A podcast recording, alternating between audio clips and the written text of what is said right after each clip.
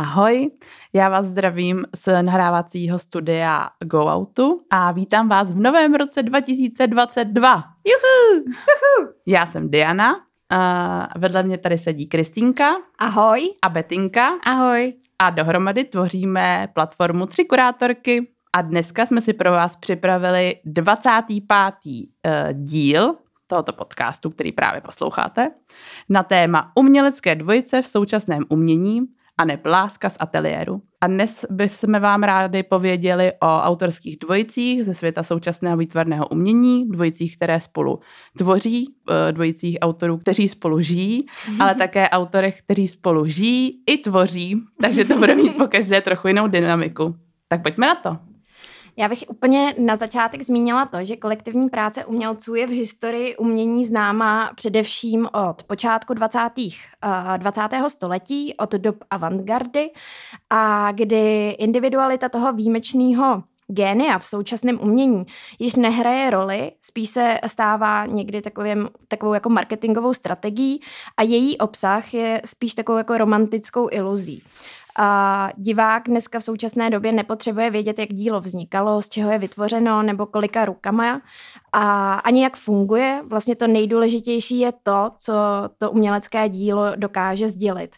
A proto jsou vlastně tolik populární, nebo ne populární, ale je to poměrně jako běžné v umělecké praxi i v kurátorské praxi, že se na tom podílí více hlav, protože více hlav více vymyslí. Všechny ty umělecké dvojice, které dneska budeme zmiňovat, možná, že budeme zmiňovat nejenom umělecké dvojice, ale budeme je nazývat také autorskými dvojicemi, nebo jsem ještě našla uh, jinou, uh, jinou kolektivní signaturu třeba, kdy se jich... Kdy, kdy, to je takový fancy. To je takový fancy, myslím, že to zmiňovala uh, Emma Hanzlíková uh, ve, v souvislosti s výstavou, kterou ještě budeme zmiňovat tak všechny tyhle ty dvojice vlastně k umění začaly přistupovat tím, že začaly tvořit kolektivně, eh, spíš jako eh, v souvislosti se vztahem, než k nějaké, nějaké odbornosti. Takže si myslím, že společné pro ty všechny autory můžeme říct, že ten vztah k tomu eh, umění je pro ně důležitější a vztah mezi tou dvojicí jako takovou je pro ně důležitější než nějaká odbornost toho, eh, toho daného tématu, nebo třeba, eh, že ta jejich tvorba je víc eh, závislá na tom jejich vzájemném vztahu a diskuzi, než na té odbornosti, kterou třeba někteří autoři vyhledávají.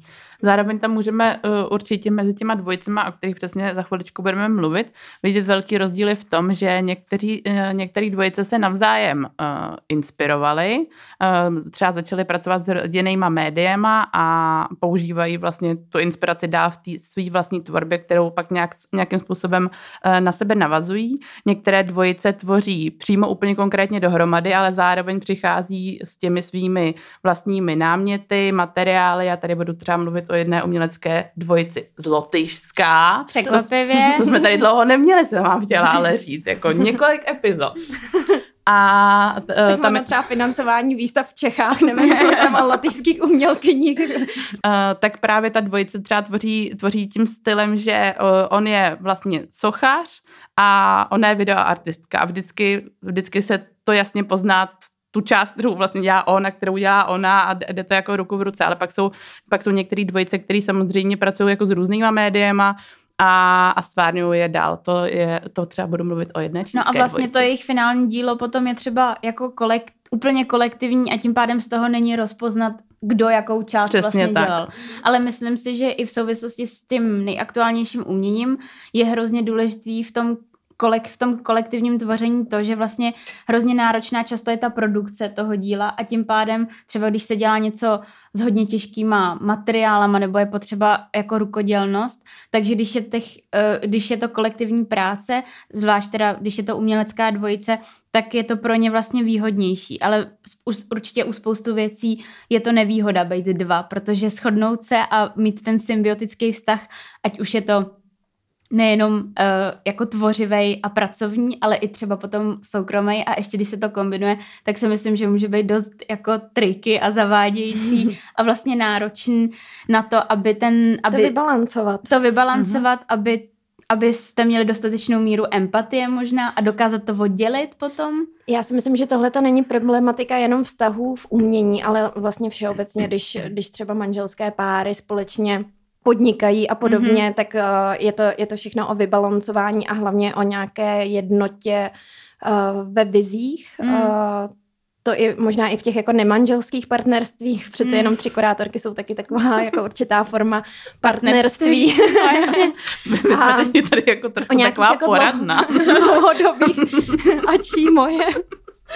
Ne, že teďka trošku zníme, jako o, je to o vybalancování partnerství. A tři kurátorky vám poradí, jak na to. Vám poradíme, jak sjednotit uh, své vize a uh, polknout své ego a, uh, a vytěžit z toho, z té spolupráce to nejlepší. A uh, hlavně se my, uh, dneska se budeme věnovat převážně teda dvojicím, které spolu tvoří dlouhodobě, nejedná se o jednorázové spolupráce na mm-hmm. třeba jednom projektu, jsou to opravdu jako jako dlouhodobé, dlouhodobé spolupráce desítky let hmm, vztahy. Umělecké. A samozřejmě budeme zmiňovat nejen ty dvojice, které spolu stále tvoří, ale i ty, které se třeba už rozpadly, ale mm-hmm. na začátku třeba své tvorby tvořily společně, anebo, anebo měli nějaký takovýhle vývoj.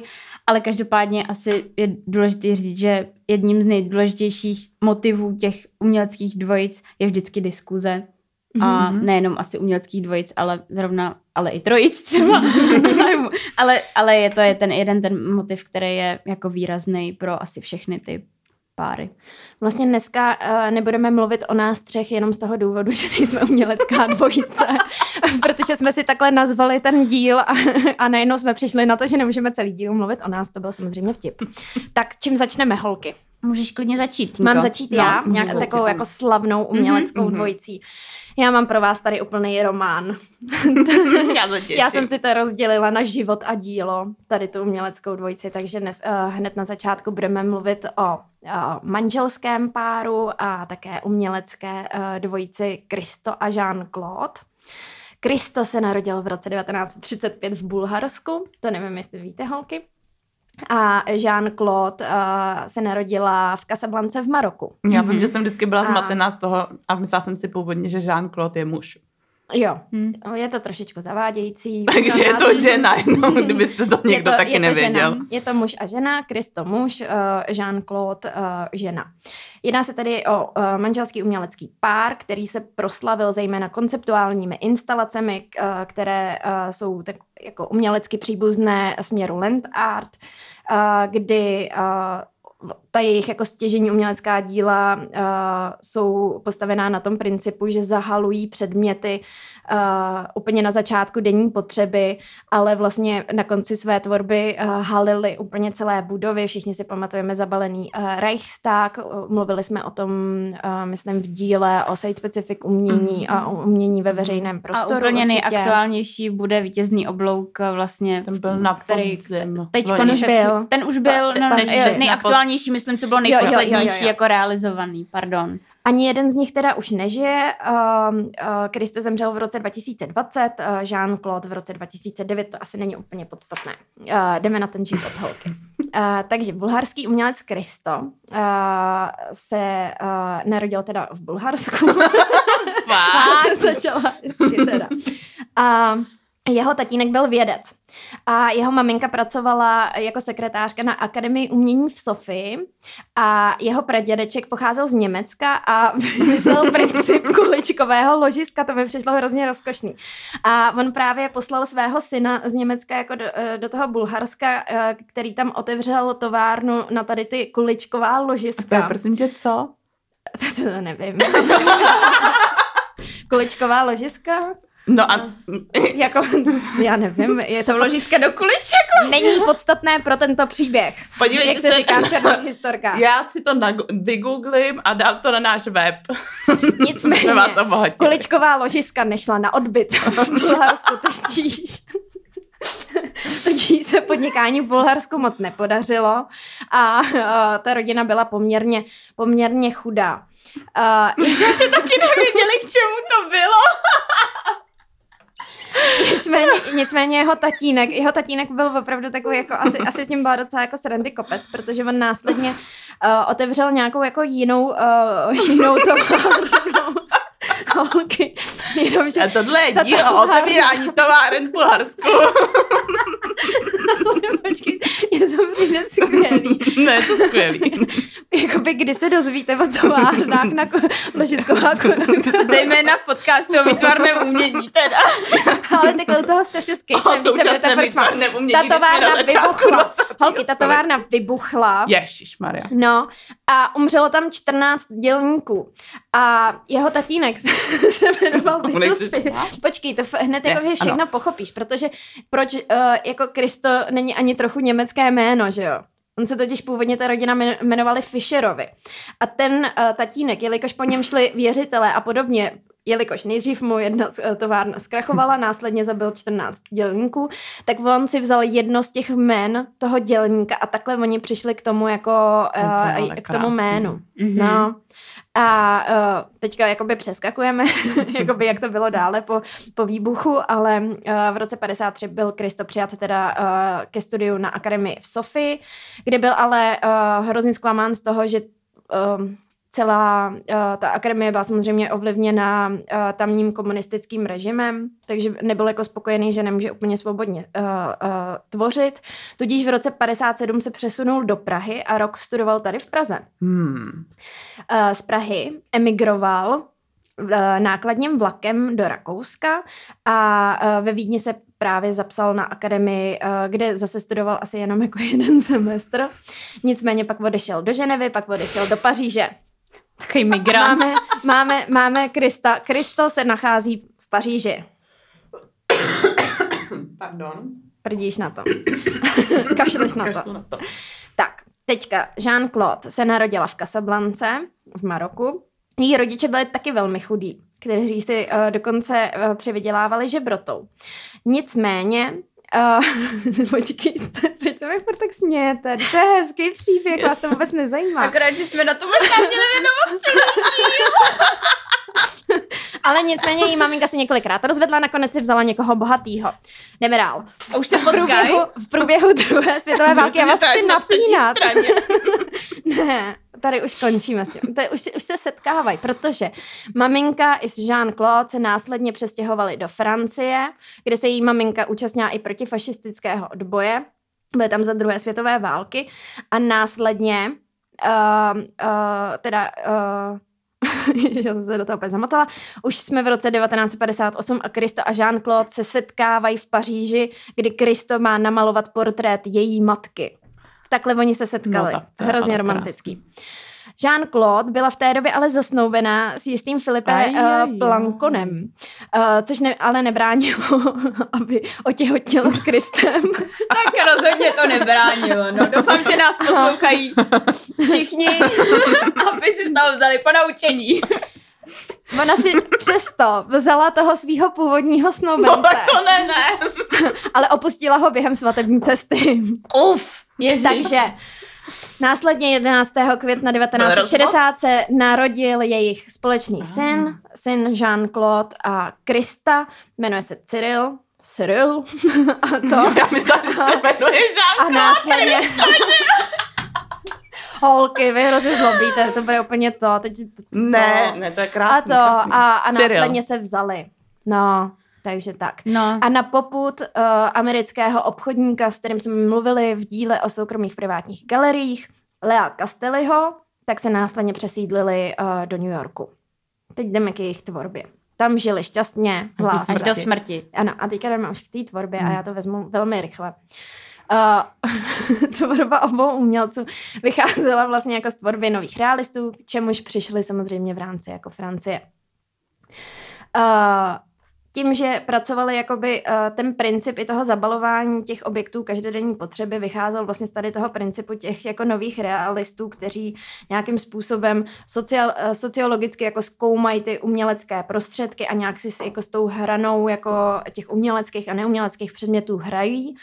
A uh, oni vlastně k tomu přistupovali takovýmhle osobitým způsobem.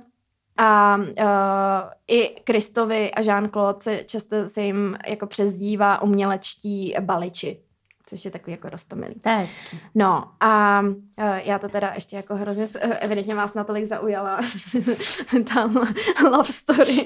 Mě, mě už nedovolíte říct žádnou jinou, mě to je jasný. Ale já mám ještě jednu skvělou. A to, a, a nicméně uh, prostě uh, ty, všechny ty jejich akce typu jako zahalování Reichstagu, říšského sněmu v Berlíně a podobně, jsou prostě jako strašně obrovský realizace, které jsou neuvěřitelně náročné na finance a logistiku. Asi to jako nebalí sami dva, už víme, že to jsou jako proslulí umělci, že byli podporovaní mnohy, uh, mnohými galeristy eh, finančně na tvorbě tady těch jako velkolepých projektů a samozřejmě na, tom, eh, na to přispívají často i úřady těch místních samozpráv a oni opravdu jako dost jako intenzivně s nimi jako jednali hmm. s těma městama, protože přece jenom zahalovali poměrně takový jako dominanty Uh, Já jsem no. právě viděla dokument, nebo takový jako krátký video, kdy, zah, kdy zahalovali ty ostrovy na Miami, myslím, že se jmenuje mm-hmm. Surrounded Islands, a to trvalo tři roky, než jim to povolili a dokonce byli u amerického nejvyššího soudu to řešit, aby jim to povolili. Ale hmm. mezi tím ještě, což je, což je vlastně jako takový přesah, tak tohle to bylo někdy v 80. letech, myslím, a, tak na těch ostrovech, já myslím, že jich bylo pět nebo šest zahalených tenkrát, tak e, to byly ostrovy, kde bylo strašně moc jako odpadků a oni všechny ty odpadky uklidili a odvezli, mm-hmm. takže to mělo i ten, ten jako ekologický mm-hmm. To je hrozně důležitý vlastně. taky zmínit, že všechny to zabalování je samozřejmě dočasná záležitost a že oni následně všechny ty látky jako srolovali zpátky a třeba je recyklovali a znova je používali, že po mm sobě, že tam byl hrozně důležitý moment toho, že oni po sobě nezanechávali žádnou jako paseku a že všechno uváděli hmm. do původního stavu. A ještě jsem chtěla říct, to mi přijde docela zajímavý, že se vydělávali třeba i na ty realizace, takže prodávali modely nebo skici, eh, které jako připravovali na tu realizaci. A ono hmm. vlastně to je jediný jako artefakt, hmm. který je nyní jako prodejní komoditou hmm. i pro ty galerie, takže to byl jako jeden způsob, jak vydělávali. A, a, a díky tomu, že ty realizace jsou tak obrovský, tak se dostali k, jako k nesmírnému množství lidí a díky tomu jsou asi jako celosvětově zná, známou uměleckou dvojicí. Eh, když Jean-Claude eh, zemřela, tak Kristo eh, instaloval na umělém jezeře v londýnském Hyde Parku plovoucí takovou stavbu ze 7506 různobarevných plechových sudů a bylo to vysoký asi 20 metrů a bylo to takový jako memento. Takže, takže takhle uh, Jean-Claude a Kristo, uh, uh, obrovská láska, která trvala až do konce jejich krásný. života. Krásný. Ano, krásný. Tak hlavně, že se, se mi tak smáli, vy mrchy. Mně se líbila to celá anabáze, prostě ta válečná Evropa. no ale tak vidíte všichni a slyšíte, že prostě všechno se vším souvisí a abyste znali eh, to, ten celý kontext, tak to musíte podrobně si prostě nastudovat prostě všechny Kulečková vztahy. ložistka. Kulečková ložistka taky. a taky kdo s kým, kdy, kde a jak. a jestli ten Cyril byl toho paloka nebo ne. Teda, teda. A to pak nechcete, aby vaše nevěsta čekala dítě s někým jiným a pak vám zdrhla ze stavátevní cesty. To přijde jako dost dobrý, no. A to mě vede k uh, umělecké dvojici, jehož rozchod je jedno z velkých uměleckých děl. Mm-hmm. Víte, o kom mluvím? Ne. O Marině Abramovič a Mysl, Ulajovi. Jo, a jo. Myslela no, jsem si to, ale nevě, nebyla jsem si jistá, jestli náhodou si nenašla ještě nějaký jiný téma lotyšský, jakože jinou dvojici, která to, to, by taky... To, to, to teda... Světově známá. lotyšský rozchod. Je to o Ulaji nebo o Ulajovi? Ulaj, já bych říkala Ujala, Ujala, Radši Tak dobře. Dále. tak pojďme. Já to vezmu, já to vezmu rychle. Žili byli Marina Abramovič a Ulaj. Uh, seznámili se v roce 1976. A co a... dělali předtím? a co praděda? to si povíme zase někdy jindy. Uh, seznámili se teda v roce 76 a žili a tvořili spolu do roku 1988 a eh, jejich rozchod pojali opravdu velkolepě. Byla to dvojice, která spolu přesně, jak jsem říkala, žila a především tvořila. Eh, Marina Abramovič je známá svým body artem, eh, zabývali se performance, opravdu žili na hraně. A pojali svůj rozchod tak, že eh, odjeli do Číny a každý šel z jedné strany. Kdyby mě někdo odvez do Číny, tak se s ním taky rozejdu. Nepodporuju komunistické režimy.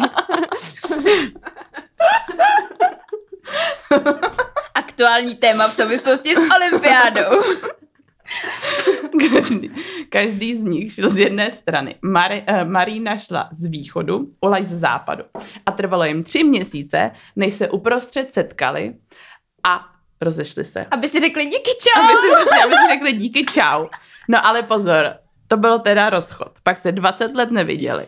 Jako vážně, to je možný v uměleckých kr- kruzích? No, oni, oni asi, asi prostě nechtěli Nebo vidět. záměrně se nechtěli, se neviděli. Záměrně se neviděli, aby v roce 2010, kdy Marina, Marina měla obrovskou výstavu v Momě, The Artist is Present, kdy seděla uh, v, uh, v sále té galerie v New Yorku uh, za, dlouhým, za dlouhým stolem, měla na sobě červené šaty. A Hrozně jí to slušelo. Hrozně to slušelo. Mhm. Mm-hmm. Seděla, koukala dopředu a lidi stáli frontu.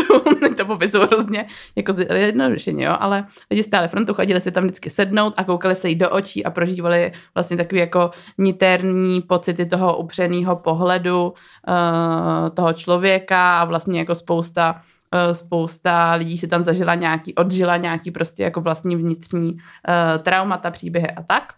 A taky tak nějak byly tady a teď, ne? Bylo to hodně Jo, takový jo, jo, jako jo. kontemplativní. A ještě ona je fakt jako ten její pohled je takovej... Je orlí. Ona má ten orlí jo, nos. Jo, jo, já to tady vyjadřuju rukama, protože to nedokážu vyjádřit slovně, ale... Byl to neuvěřitelný moment Takový sdílení, jako- protože uh, kdy v běžném nebo každodenním životě máte čas si sednout naproti stolu proti osobě, kterou vůbec neznáte. Ještě je to slavná Taková umělkyně osobnost, a že jo, obrovská jako. uh, světová osobnost a hledět jí upřeně do očí a ona hledí upřeně Mhm. do očí vám. A opravdu ty reakce byly různorodý. Něko, někdo se rozesmál, někdo se rozplakal, ona se Hmm. rozplakala. A někdo utek.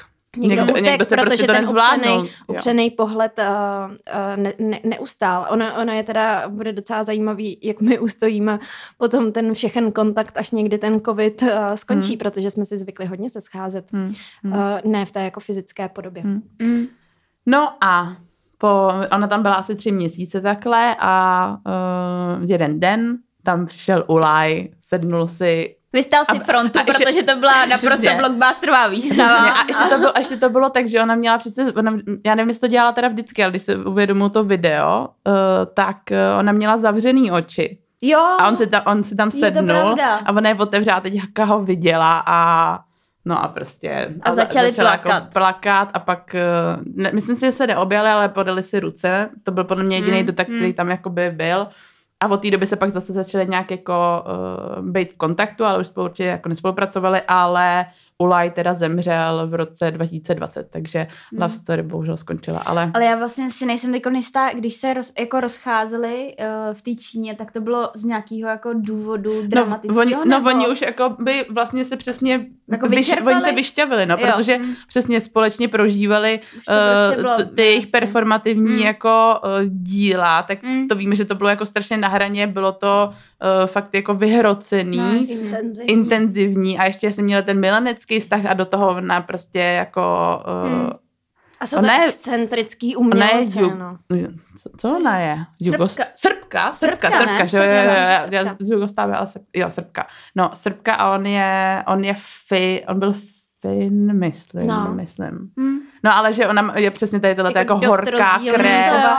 A takže, takže vlastně jako ten rozchod bylo to vyvrcholení a vlastně to muselo být jako Muselo by to být hrozně, strašně zvláštní, protože přesně je to takový to, že si dáš jako v tom vztahu, si dáš tu pauzu, Hmm. hmm. tříměsíční, kde se nevidíš, protože prostě někam jdeš. A já vím, jaký to je jako jít jenom. No a no, jediný úloha je jako, jako jít a někam přesně- dojít a oni docházeli k tomu rozchodu. A Jo. A můžeš si to ale Ale přeskládat vlastně- a třeba nakonec přijdeš na to, že se vlastně A nechceš rozejít, No, že jo. No ale teďka si představ, že prostě jsi v té pitomý Číně a ještě, když jsi tam tři měsíce a rozhodneš se, že s ním teda chceš bejt a že budeš hodná No. holka. A on ti A řekne, ty že tam ne? a on, tak já jsem si to za tři měsíce rozmyslel, já jsem v pohodě, že se roz, jsem s tím smířený, s tím rozchodem No. a Ježíš Maria. Tak to nevíme, jak Dobře to to, bylo dopadlo. teda. Ne, dobře to dopadlo, Jo. určitě smířený, oba došli Jo, po třech přesně. měsících kontemplativních. Jo. A pak v roce Krá. 2010 bylo tady. Takže to je tady love story, love story za mě. Možná A- je to celý kampaň. Řekla jsi to hezkou dikcí. Možná to bylo celý promyšlený. No určitě. Já to tak jako by o tom. Dobře. OK. tak Betinko, vyhoď Já vyhodím, ale u Maríne, ne? Jo, já můžu vyhodit, slovo. ale vlastně přicházím s, vlastně s úplně jiným typem dvojice, Uh, hlavně teda pracovní dvojice, kdy uh, přicházím s dvojicí, která je absolutně vlastně jako aktuální, známá svou aktuální tvorbou a já jsem na ně narazila uh, při uh, studování vlastně účastníků ceny Jindřicha Chalupeckého. Tahle ta dvojice byla uh, součástí v roce 2020 Eh, kdy například eh, byl v, té, v tom ročníku eh, Jirka Žák nebo Marie, Marie Tučková, kteří teď vystavují na výstavě stále ve hře v domě u pánů z Kunštátu v Brně, kdy, která ještě... Teďko domě pánů, pánů z Kunštátu, pardon, kam se určitě můžete ještě um, sjet podívat. Do konce Až do konce března. Do konce března, takže to je čas. spoustu času. Nicméně zpátky k této dvojici, což je Anna Slama a Marek Delong. Anna Slama se narodila v roce 1991 a Marek Delong v roce 1986, takže to jsou docela uh, ročníky, které jsou nám blízko už a začali spolu tvořit v roce 2015.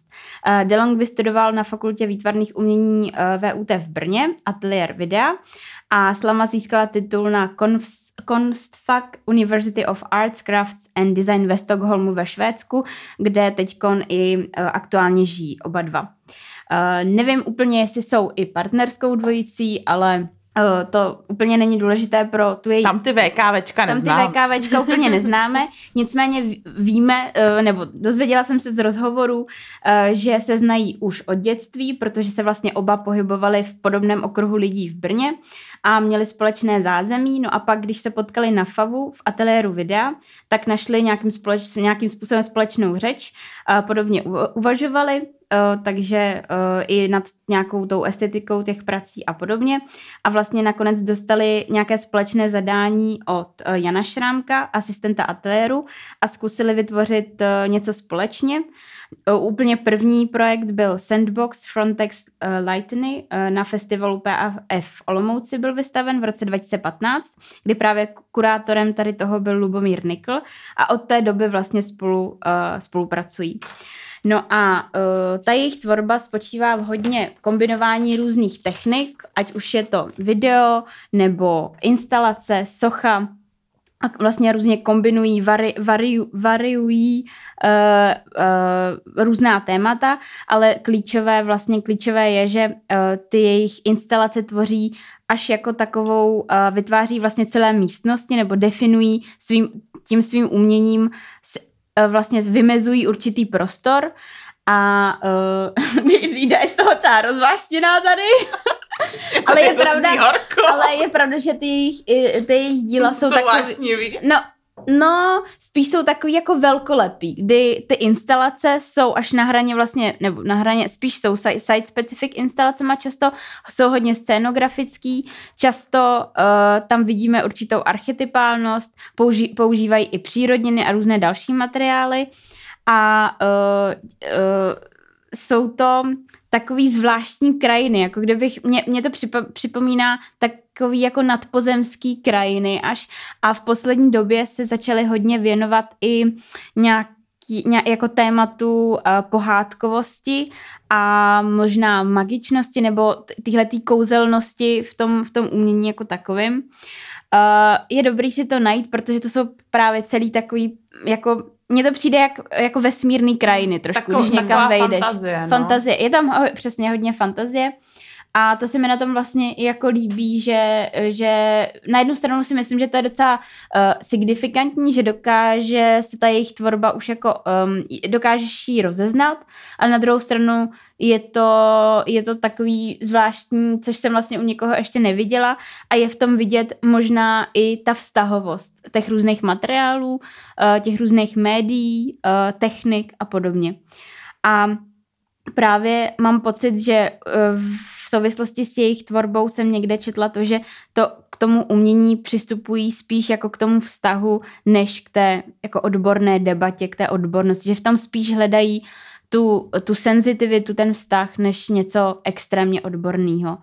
A mm, myslím si, že je na tom vidět to, jak tvoří dohromady, že je to ta kolektivní práce, kdy mm, kombinují nejenom své myšlenky, ale i ty techniky a, a tak. A myslím si, že nedávno i vystavovali v Rize. Já to tady teďka, já tady, já tady normálně to jsem to teďka otevřela zrovna. No. Bylo to v té galerii 427, mm-hmm, kam jsme mm-hmm. nemohli jít, protože ta galerie v Rize má otevřeno jenom prostě ve čtvrtek a ještě hrozně špatný čas, my jsme tam zrovna nebyli. Mm a fotila tu fotku zrovna eh, tam odtaď uh, jedna z mých umělkyň, se kterou spolupracuju, Liga Spunda. No vidíš to. je zase to, jak jsme viděli ten její... Je, prosím tě, to si řekneme hned jo, potom, jo. To nikdo Já bych Ale jenom... prostě cool teda. Ne. Já to tady zrovna No je to, je to všechno, to, všechno je to se vším všechno propojený. To, Nicméně, abych to uzavřela, tak uh, předmětem a hlavním motivem a dlouhodobým zájmem této dvojice je um, a autorského dua je nějaké emocionální vypětí a návrat k citlivosti a upřímnosti uměleckých děl, což si myslím, že se dá určitě vnímat v momentě, kdy přijdete do té instalace a vnímáte ty materiály, to, jak je to rukodělně udělané. Právě ta rukodělnost je jedním z hlavních um, témat a uh, oce- za co byly vlastně oceňovány i v rámci té ceny Jindřicha Chalupeckého. Takže takhle, to je nějaké, to je, já jsem tu vlastně dvojici neznala předtím, než jsem si to jako připravovala tenhle díl, tak jsem si říkala, že bude fajn zase rozšířit ty obzory a představit vám někoho, kde je úplně novej vlastně, na, nebo ne úplně novej na té umělecké scéně, ale tak nějak jako čerstvej. Mě se tím asi docela hezky nahrála na další uh, pár, který mě tak napadá, dítě, ty jsi měla taky nachystáno. Ne, ne, ne, ne, já se právě těším už na, tím, na ten že, příběh. Ne, teďka nebude příběh. Uh, ten si dáme potom Dobře. na závěr, ať se máte na co těšit. Ať mu, nás posloucháte až do konce. Ale... Pardon. Uh, tím, jak koncepčně ta dvojice pracuje s tím výstavním prostorem a s tou scénografií a architekturou výstav, tak mě hned napadla fotografická umělecká dvojice, která teda v současné době už spolu netvoří. Je to i bývalý manželský pár, tudíž automaticky po konci manželství spolu přestali i tvořit, to si myslím, že je docela logické. Nemuseli kvůli tomu letět teda do Číny. A jedná se o slovinku Alexandru White a Hinka Alta, který je Čech. Eh, kdy uh, pro ně uh, takovým neodmyslitelným znakem jejich, jejich tvorby je také samotná prezentace a instalace těch výstav, kdy povětšinou nepracují jako separátně s těmi jednotlivými díly, ale kladou velký důraz na celek a souvislosti s daným prostorem. Kdy Oni tím, že uh, pracovali a vystavovali společně, uh, tak často uh, tvořili v různých sériích. To je velmi jako signifikantní pro tu jejich tvorbu, kdy ta fotografie jim slouží k nějakému přehodnocování vizuálního vnímání světa a uh, i fotografie samotné. Je to přesně ta generace, která nějakým způsobem spochybňuje a ohledává ty hranice toho technického jako média i, i samotného nebo toho účelu té fotografie v současné společnosti, uh, kdy uh, často poukazují na problematičnost uh, percepce, tudíž jako vnímání a poukazují uh, na to právě prostřednictvím těch jako výstav, uh, výstav i těch instalovaných prostorů, kdy často ty instalace jsou dělané také site vytvořené pro přímo uh, daný prostor. Ještě, co bych teda tak jako rychle zmínila, já s tím, že se rozešli, tak uh, mě to bylo takový jako žinantní se o tom jako nějak jako mluvit, ale nicméně oni spolu uh, dřív vedli ateliér uh, fotografický a v současné době tedy uh, vedou každý svůj ateliér, kdy Alexandra White v současné době uh, vede ateliér fotografie na Vysoké škole umělecko-průmyslové a Hinek Alt učí na FAMu, tudíž na fakultě, no tak do toho se nebudu pouštět. to je Akademie muzických umění, ale to film, že jo, no to je filmová, filmová a, televizní a televizní fakulta, nebo něco takového no. to je. No, omlouvám se uh, jedné ze svých nejlepších kamarádek, absolventce této fakulty. A často teda uh, experimentují i s tou tělesnou polaritou, to, to, to si myslím, že v těch fotografiích je hodně jako viditelný jako polaritou i eh, co se týče jako ženského a mm-hmm. mužského mm-hmm. protipólu. Mm-hmm. No, tak to jsem jenom tady ty fotografie jsem tak jako v rychlosti chtěla zmínit, protože jsem se na ně vzpomněla právě s tou koncepčním přístupem k prostoru.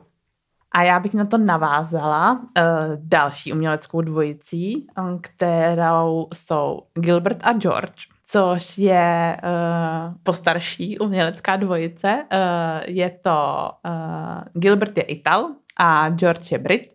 Studovali společně v Londýně a tam se seznámili v roce 1960 sedm. Aktuálně je jim uh, kolem 80 let, myslím, že jednou je 78, jednou, druhý je 79. A takže v roce 2017 oslavili společně už 50 let svojí tvorby. Yeah, a to což je krásný. Super. Jo.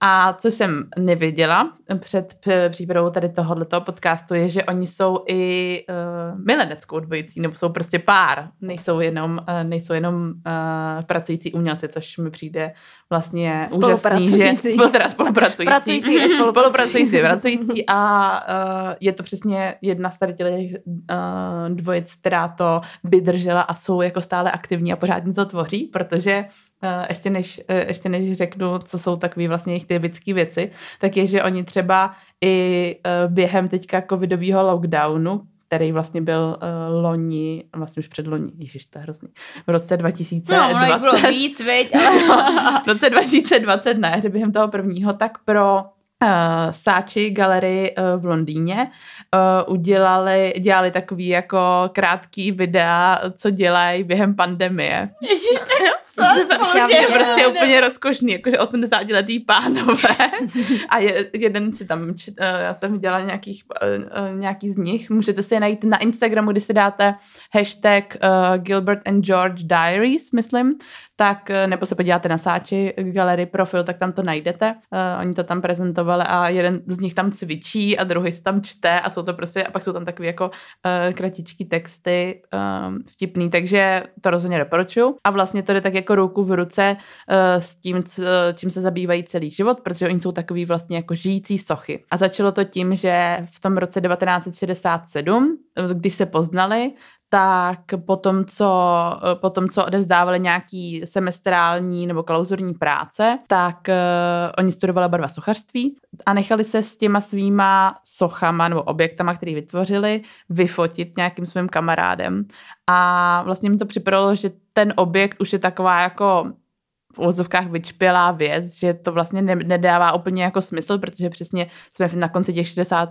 let, takže uh, tam jako koncept se dostává úplně že do popředí a vlastně přišli na to, že oni sami můžou být těma živýma, živoucíma sochama. A tak v roce 1969 přišli se svojí první um, performance, uh, řekněme, nazýváme to performance, ale oni to úplně tak nevnímají, protože je to vlastně cel, celý ten život je, je taková jako dlouhá performance, takže to nazývají sculptures. Jmenovalo se to The Singing Sculpture a uh, oni měli obličej pokrytý barevným, uh, takým barevným práškem, uh, stále na stole, zpívali a měli na sobě obleky. A tak vlastně vznikl ten jejich jako typický kostým, protože kdy, když se vygooglíte, tak je uvidíte vždycky jenom v klasickém, uh, v klasickém jako obleku, většinou mají sleděný uh, kravaty, a, a vlastně takhle, takhle vznikl celý ten jako uh, pojem Gilbert a George. Um, to jejich umění je uh, dosti kontroverzní, pouští se do politiky, do všech jako různých, různých tabuizovaných témat, nebojí se vlastně do toho opravdu obtřít. Hodně se inspirují prostředím East Endu v Londýně, kde, kde žijí a tvoří a vlastně vycucávají tady tyhle ty jako témata, používají, uh, tvoří, tak, uh, tvoří taky jako barevný, uh, barevný uh, obra, vlastně, Obr, no, takový... jsou to grafik, grafiky, mm, jsou to graf, mm. asi grafiky. No, uh, určitě, uh, určitě je to jako za mě dvojice, která vlastně je hrozně zajímavá tím, že celý život jsou hrozně jako kontinuální a vlastně nevypadly z té role. Mm-hmm. A, a nevíš, jestli, jestli eh, to jejich jméno je pseudonym, nebo jestli... Ne, ne, oni se fakt tak jmenují. se jmenují. Jeden se jmenuje okay. Gilbert Prose, Pro, Prouš, Prouš. Ne, je zajímavý, že se sešly i ty, i ty Pasman, za, za, jo, přesně, zača, počáteční písmena. Jo, no, no, to je super. Prostě. Jsi byli souzený. Ano, takže Gilbert a George. Super. tak jo, uh, já bych možná na závěr, nebo ještě ne? Ne, ještě, ještě, ještě ne. nemáme to lotyšsko. Jo, ještě no, jsme nešli ještě, k tomu lotyšsku. Ještě, ještě taková jsem... jako třeba manželská umělecká dvojice, která mě napadla a která je velmi často v přijímačkách na Vysokou školu uměleckou průmyslovou, takže dávejte pozor. Uh, jsou Bernd a Hila Becherovi. Mm-hmm. Ty tam jsou opravdu skoro vždycky a uh, oni se narodili teda v 30. letech kdy pracovali oba jako fotografové a jsou mezinárodně uznávaný a známý díky svým černobílým fotografiím průmyslových krajin. Tak to je, je taková jako dvojice, ještě vlastně takový jako hmm. uh, podobný ročník, podobný ročníky, jako. Gilbert no. a George, mm-hmm. kdy já jsem teda myslela, že oni byli daleko starší a ještě jsou důležitý kvůli tomu, že uh, založili takzvanou Dieseldorskou fotografickou školu, mm-hmm. což je světa známá fotografická škola. No a já mám teda ještě Woodyho a stejnou Vašulkovi. OK, OK. A mám to s příběhem. Dobře, tak pojď. tak pojď. Takže Woody Vašulka se narodil v Brně v roce 1937 a a zemřel teda v roce 2019 a v Praze studoval na katedře dokumentu na pražské FAMu. Patří k první generaci umělců, kteří používali tu technologii videa a videa. Pracoval s videem. Já to, já to trošičku zkrátím. Pak tady máme Steinu, která se jmenovala původně Steinun Briem Bjarnadotter. Tak severský? Mm. Islandská. A mhm. Islandianka. Je to Islandianka, která původně vystudovala hru na housle a hudební teorii. A uh, v roce 1959 obdržela stipendium a přijela studovat do Prahy na Hudební akademii muzických umění. A uh, právě ta uh, islandská houslistka se potkala samozřejmě s Bohuslavem Vašulkou uh, v Praze a hned při prvním setkání mu slíbila, že mu pomůže dostat uh, dostat se společným sňatkem za československé hranice a zažít tak svobodu uh, umění a svobodu světa což se jim teda skutečně podařilo. A v roce 1965 se po různých peripetích ocitli v New Yorku, kde uh, se vlastně začala rodit ta svérázná umělecká scéna, kdy Vašulkovi se velmi rychle stali, uh, náhodou se jako ocitli v, v jejím absolutním jako středu, kdy uh, organizovali takové jako známé uh, večírky v jejich loftu, uh, které navštěvovala tehdejší umělecká smetánka. A oni se opravdu teda jako stýkali s osobnostmi, jako byl Andy Warhol, Salvador Dalí nebo Philip Glass. A uh, oni je znali tak, že oni často, uh, ten Vašulka, co jsem tak jako pochopila, tak si přivydělával tím, že natáčel rokový koncerty. Mm-hmm. Takže se vlastně mhm. dostali do tady té jako rokovo umělecké scény a to byly vlastně stejný, že no, lidi, co prostě pařili u Andyho, tak pařili i u Vašulku. A právě v duchu tady toho volnomyšlenkářství oni na začátku 70. let otevřeli svůj vlastní projekt The Kitchen, uh, což byl prostor na Greenwich Village, uh, který uh, založili jako takovou platformu pro video art. A jsou to opravdu teda jako stěžení osobnosti video artu na světě. Můžeme být na to právem hrdí. Pobočka Kitchen se nachází i v Domě umění v Brně, a potom další pobočka jejich kitchen, to se jmenuje zase uh, Kitchen Chamber, jako, uh, a to se nachází v islandském nějakém muzeu, takže oni ještě takhle jo, jako do těch svých jo, jako původních, původních vlastně bydlišť a, a rodišť uh, zakládali pobočky mm-hmm. těch uh, tý kitchen a, a opravdu jako Kitchen bylo totální stánek Yorkský bohémy a uh, následně se přestěhovali do Soho, což bylo ještě jako víc trendy, že mm. A myslím, že v tom Brně je to takový jako i studijní centrum. Je, je, je. Ty, je. Jako to, toho, toho umění jako takovýho, no. Je to tak, je to mm. tak.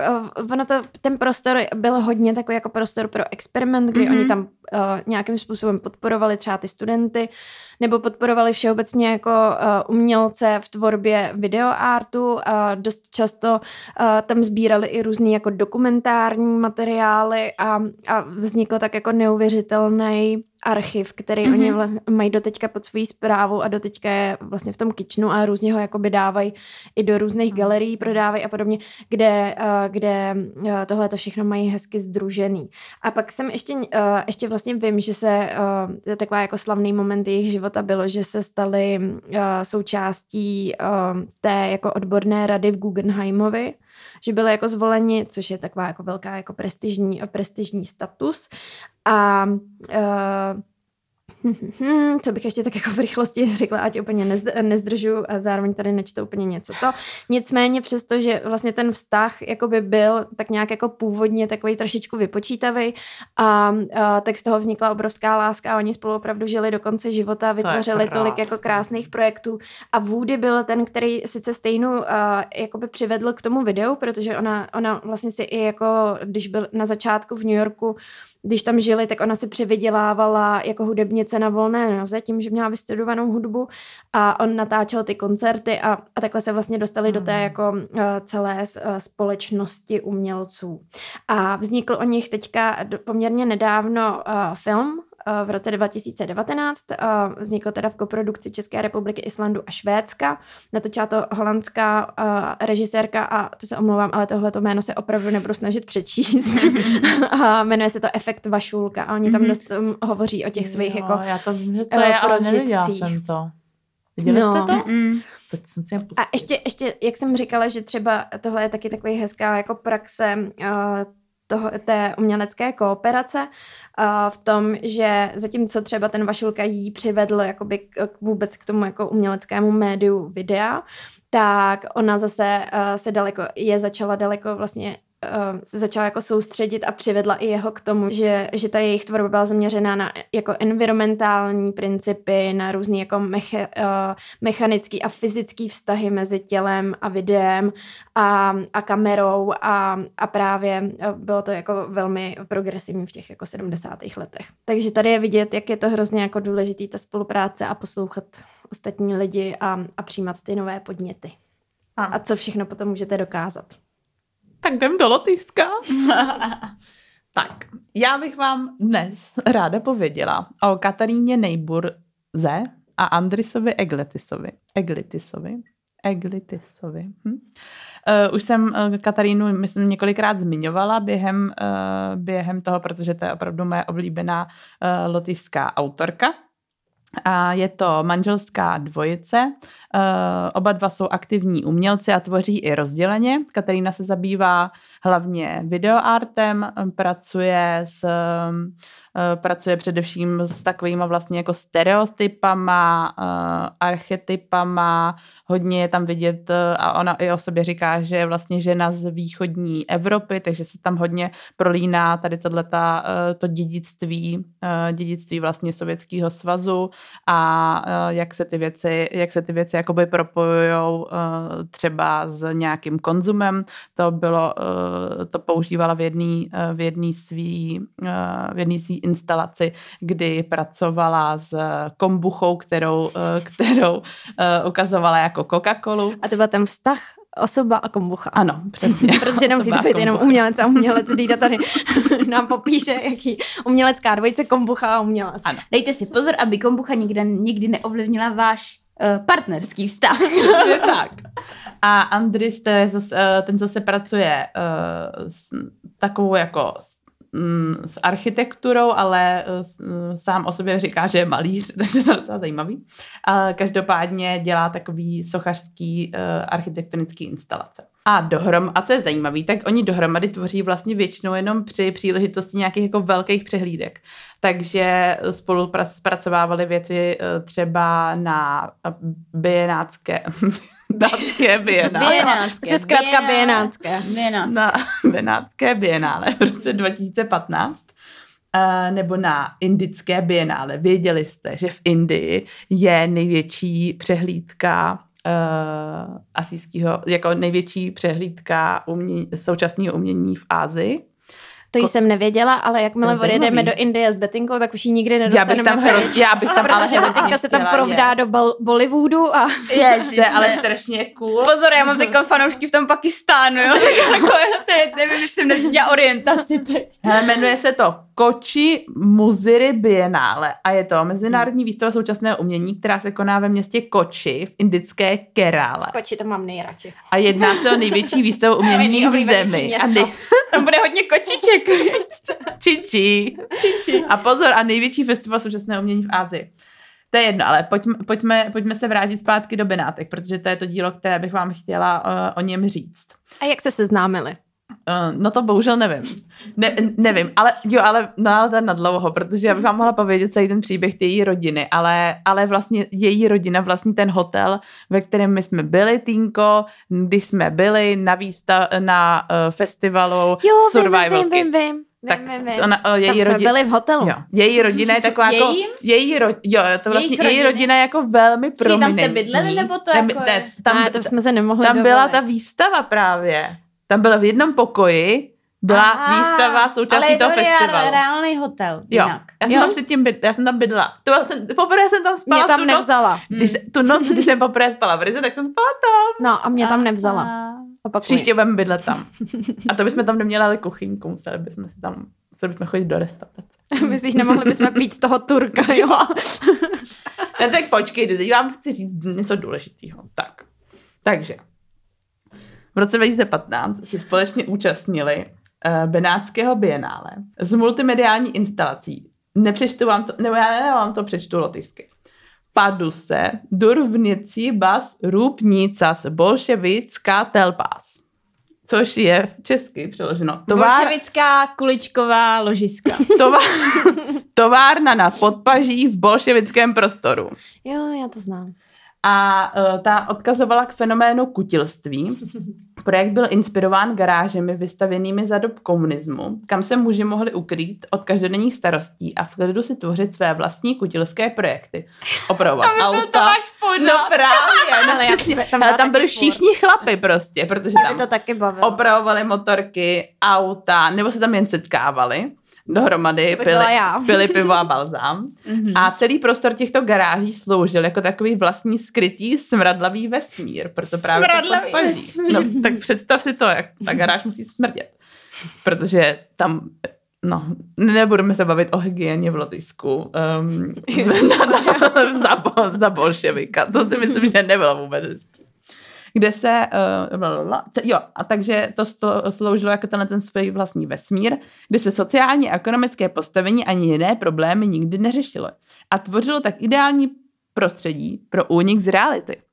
A ta instalace se právě skládala z geometrického dřevěného obložení, připomínajícího interiéry garáží, protože ty garáže Ale to, to, bylo takový to... jako pro nás ne, jako No neznámý. není, právě, pro nás je to jako velmi věc. blízký, že jo, protože taky přesně v Ústí jsou jenom samý garáže. No, t- t- tam totiž, ale oni to považují za jako, jako No, kolik máš garáží, to tolikrát si člověk. Pokud máš garáž, tak jsi prostě king. Ne, No, ale, ale, ale vem si všechny takový ty uh, kapely, že jo, ty všichni hráli v garáži. A nebo. Apple vznikl v garáži taky. Ne, ale tak jako, Ne, ne, že to jako za, za komunismu to tady bylo taky velmi běžný, hmm. že se ty chlapy jako uchylovali no. do těch garáží, že jo. Přesně. A scho- schovávali A se hlavně, tam ty, před... a hlavně ty garáže, že jsou tvoření z takových těch jakoby random věcí, co prostě mm-hmm. už doma nemůžeš mít, tak to tam dáš a, a přesně jako v Lotyšsku je ještě pořád tady tenhle ten jako uh, trošku ten Russian Lotyšsko a style. A v Kladně.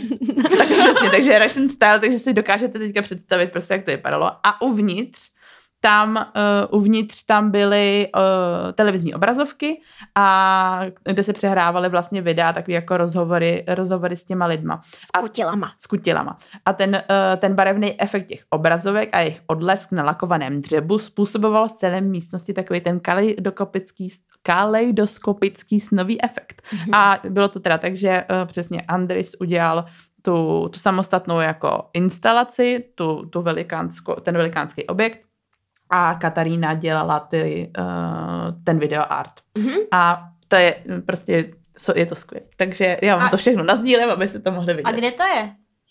Kde to je? Není. Ne. Jak, no jakože jestli je to někde... Už to, no oni to, pak, oni to pak ještě si někam přesunuli, Jo. takže se tato realizace dokonce vznikla dvakrát nebo třikrát, mám takový Mhm, pocit. mhm. Ale vlastně se to jako, ten jejich, ten princip toho, jak oni pracují, se jako fakt furt uh, tak, takovýmhle způsobem jako Mhm, opakuje. opakuje. Jsem já Mhm. jsem chtěla říct obměňuje, ale to je blbost. Mhm. Opakuje, no. A uh, je to fakt moc fajn. Mhm.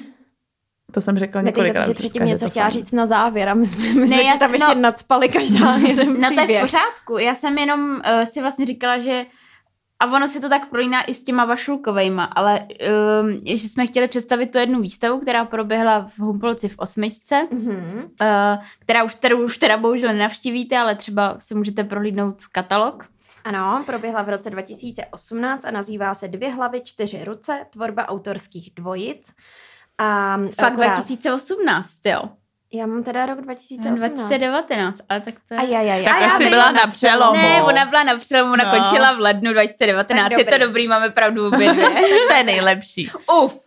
Jsem to nemusela rozseknout. byla teda Emma Hanzlíková.